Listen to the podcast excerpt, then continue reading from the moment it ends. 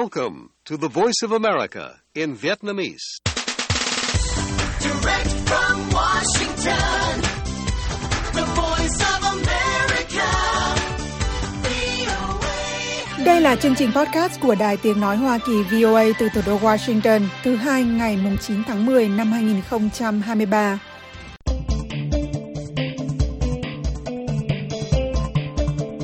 Ông Nguyễn Bắc Chuyển, người được biết nằm trong số ít tù nhân Việt Nam được thả trước chuyến thăm Hà Nội của Tổng thống Mỹ Joe Biden, cho biết rằng vào phút chót Bộ Công an Việt Nam đề nghị ông làm đơn xin tạm hoãn thi hành án để xuất cảnh định cư tại Đức.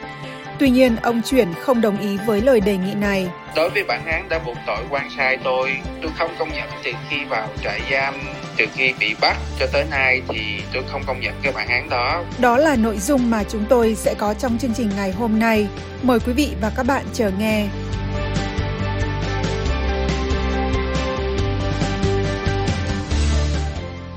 Ông Nguyễn Bắc Triển, người được biết nằm trong số ít tù nhân Việt Nam được thả trước chuyến thăm Hà Nội của Tổng thống Mỹ Joe Biden, cho biết rằng vào phút chót Bộ Công an Việt Nam đề nghị ông làm đơn xin tạm hoãn thi hành án để xuất cảnh định cư sang Đức. Tuy nhiên, ông Triển không đồng ý với đề nghị này. Bộ Ngoại giao Việt Nam cho đến nay vẫn chưa phản hồi các đề nghị bình luận của VOA về việc phóng thích các tù nhân chính trị trước và sau chuyến thăm của ông Biden.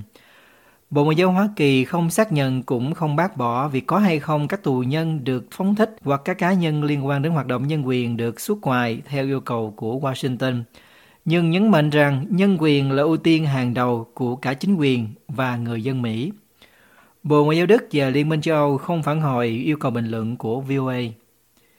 Từ Đức, nhà hoạt động tự do tôn giáo Nguyễn Bắc Triển trao đổi với VOA qua cuộc phỏng vấn sau đây, vài ngày sau khi vợ chồng ông đến Berlin hôm 8 tháng 9. Dạ, thưa ông, ông Nguyễn Bắc Triển, à, xin ông có thể cho biết về cái việc ông được trả tự do ạ?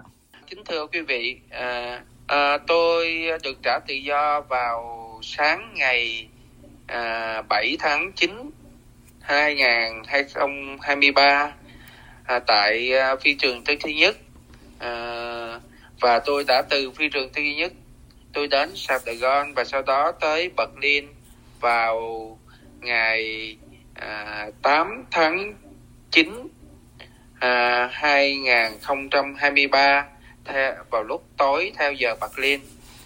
À, trong suốt cái thời gian mà tôi di chuyển từ Sài Gòn tới Berlin thì đã được cái sự trợ giúp uh, rất giúp đỡ rất là tận tình của uh, à, tổng lãnh sự Đức tại Sài Gòn và cũng như đại diện của đại sứ quán Đức tại à, Paris.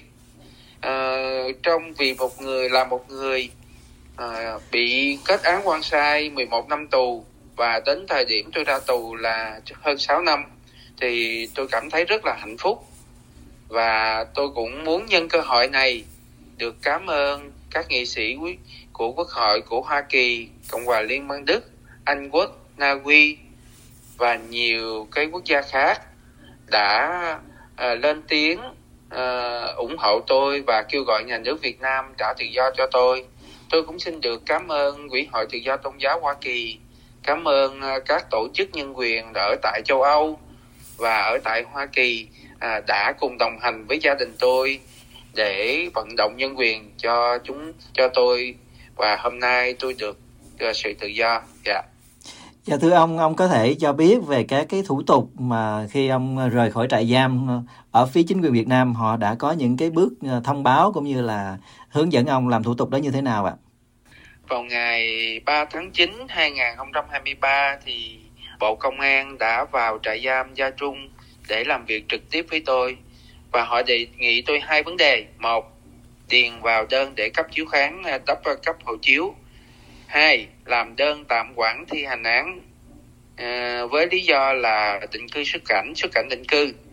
À, và tôi đã đáp ứng được cái yêu cầu thứ nhất là điền vào cái đơn xin cấp hộ chiếu.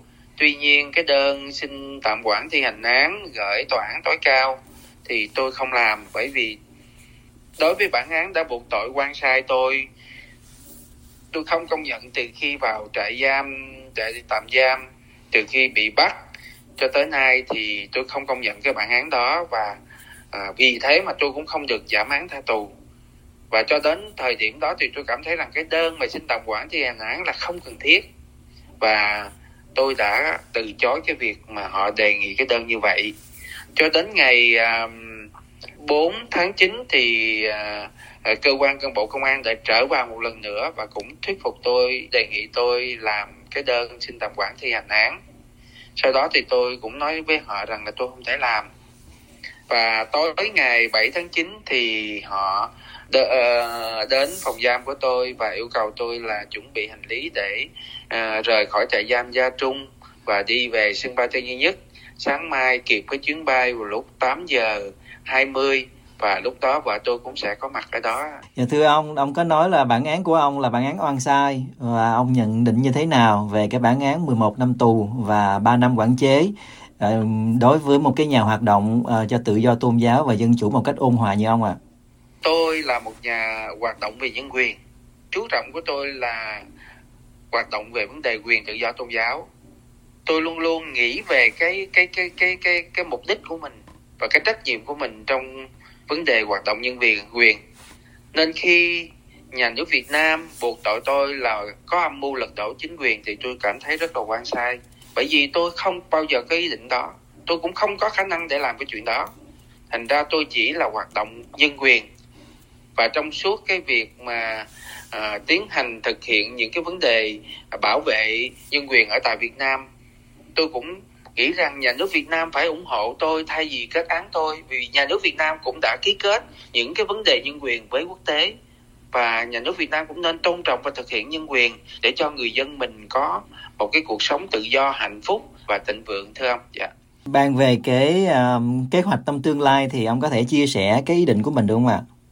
À, trong tương lai thì trước mắt à, tôi phải tôi và vợ tôi đã đến Đức và phải làm các cái thủ tục để được ờ, định cư à, lâu dài tại đây. Và để à, thứ hai là học tiếng Đức nè. Và sau đó là để mà học nghề để kiếm một cái nghề trong cái cuộc sống của mình. Thì trước mắt là như vậy thưa anh Vũ. Dạ. Yeah.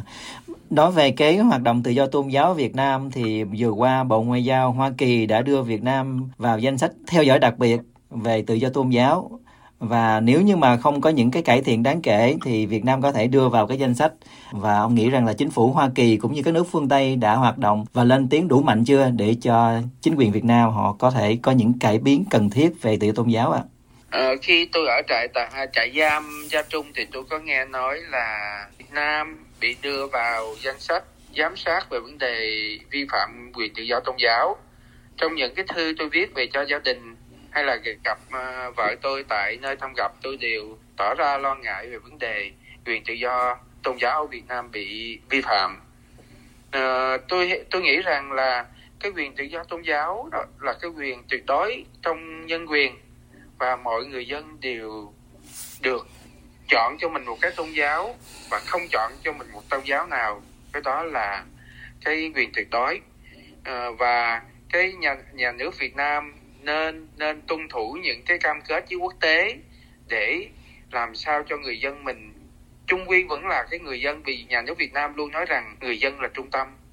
Thì đây là cơ hội để nhà nước Việt Nam chứng minh cho quốc tế rằng là à chúng tôi thực hiện cái quyền tự do tôn giáo một cách uh, ngay thẳng không ngụy biện không dối trá để làm sao uh, cho cái việc giám sát này nó không không được tiến tới một bước nữa là Việt Nam vào vào CVC nếu Việt Nam vào CVC có thể dẫn tới cái hậu quả rất lớn là về về vấn đề cấm vận. Thành ra à, đối với tôi thì một người mới ra tù cũng cũng không hiểu cũng không không có thông tin gì nhiều về vấn đề này. Thì tôi xin được phát biểu như thế thưa anh. Dạ. Dạ, à, anh có nói đến cái việc mà có có nguy cơ đưa vào danh sách cbc và cũng được biết là đối với cái mối quan hệ Việt Nam và Hoa Kỳ hiện nay vừa nâng cấp lên cái đối tác chiến lược toàn diện thì anh nghĩ rằng là liệu rằng cái mối quan hệ tích cực giữa hai nước nó đang nồng ấm lên hiện nay thì có thể uh, Washington có những bước cụ thể nào uh, cần cân nhắc hay là à, anh đề nghị cái điều gì? Việt Nam với Hoa Kỳ vừa nâng cấp lên từ đối từ à, quan hệ từ quan hệ toàn diện bây giờ có thêm gọi là quan hệ chiến lược toàn diện thì tôi thật sự cũng không hiểu hết là cái nội dung cái cái nội hàm của những cái cái quan hệ như vậy. Nhưng mà khi rằng tôi nghĩ rằng một khi Hoa Kỳ đã chọn cái giải pháp và nâng cấp cái mối quan hệ lên thì họ cũng nhìn thấy một cái tiềm năng một cái sự ban giao tốt đẹp giữa hai bên thì mới nâng cấp cái quan hệ lên. À, và tôi nghĩ rằng là trong tất cả các mối quan hệ thì cái sự thành thật là quan trọng. Chúng ta à, quan hệ giữa chúng ta lấy đơn giản thôi chúng ta trở thành một người bạn với nhau thì dĩ nhiên chúng ta phải thành thật với nhau chứ không thể nào à, chúng ta nói một đằng mà chúng ta làm một nẻo hay là nói rồi không làm. Mà điều đó là cái điều tối kỵ của cái mối quan ban giao. À, tôi nghĩ rằng là um, cái cái việc mà nâng cấp lên như vậy thì cũng là điều tốt thôi anh chứ cũng không phải là cái gì mà nó nó nó nó nó nó làm cho chúng ta à, lớn cứng cấn lăn tăng gì trong chỗ này.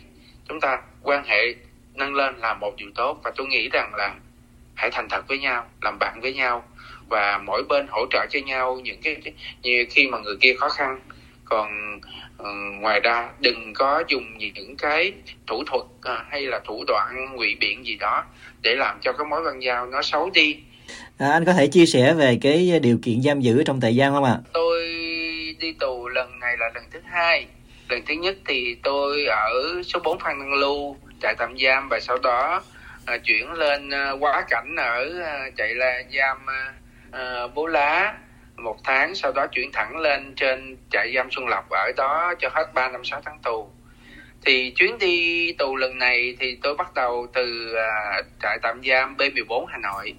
Họ bắt tôi ở Sài Gòn sau đó họ chuyển ra trại tạm giam B14 và tôi trở về uh, uh, bị giam ở tại trại giam Ăn Điềm uh, sau một năm ở B14 thì tôi nghĩ rằng là tại B14 thì tôi thực sự là tôi thấy rằng có những cái vấn đề mà cần phải được cải thiện.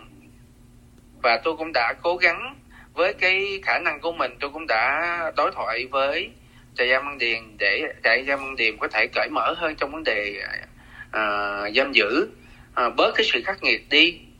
Uh, nhưng mà có một điều là 13 cái lá đơn 13 cái lá thư tôi gửi về nhà thì trại giam An Điềm đã tịch thu một cách không có lý do chẳng có gì ảnh hưởng cả nhưng mà họ giữ tôi 13 lá thư. Tôi viết cho vợ tôi 123 lá thư. Thì trại giam ăn Điềm đã tịch thu cho tôi 13 lá thư. Nhưng mà khi tôi về tới trại giam Gia Trung thì tôi thấy mọi việc nó cũng uh, ổn hơn cho tôi không còn bị biệt giam nữa. Ở An Điềm thì tôi bị biệt giam. Còn về Gia Trung thì cái việc uh, giam giữ nó thông thoáng hơn. Uh, và tôi ở đó thì tôi đã uh, làm trồng rau lấy những cái mảnh đất mà trong cái khu giam của mình nó còn trống. Thì tôi trồng rau và cải thiện cái đời sống của mình, cũng như là có thể gửi biếu cho các ờ, chị em nữ tù bên ờ, bên kia ờ, hay là những người mà khó khăn, bệnh hoạn gì đó. Thì tôi cảm thấy là một năm tôi sống ở tại giam Ba Trung thì tôi thấy nó cũng được đối xử nó tương đối là nó những sĩ quan ở đó. Thì thì họ chuẩn mực, họ họ họ không có làm cái gì khó khăn đối với tôi nhiều. Dạ thưa ông, ông có thể cho biết để đến khi nào thì ông biết rằng chính quyền Việt Nam sẽ trả tự do cho ông trước thời hạn ạ? À? Tôi chỉ biết họ trả tự do cho tôi khi Bộ Công an vào trại giam Gia Trung làm hộ chiếu cho tôi. Đại diện của Đại sứ quán Đức và Phái đoàn Liên minh châu Âu EU từ Hà Nội vào thăm tôi tại trại giam An Điềm hai lần. Lần đầu vào tháng 2 2020 và lần thứ hai vào tháng 2 2022 và họ có hỏi tôi có muốn được định cư tại Đức sau khi ra tù không. Lúc đó, tôi nói tôi muốn được định cư ở Đức.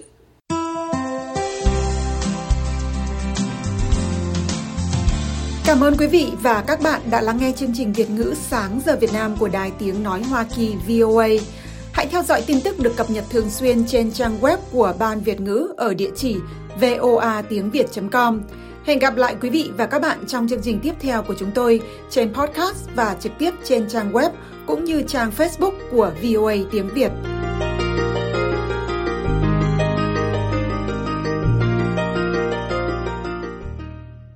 This program has come to you from the Voice of America, Washington.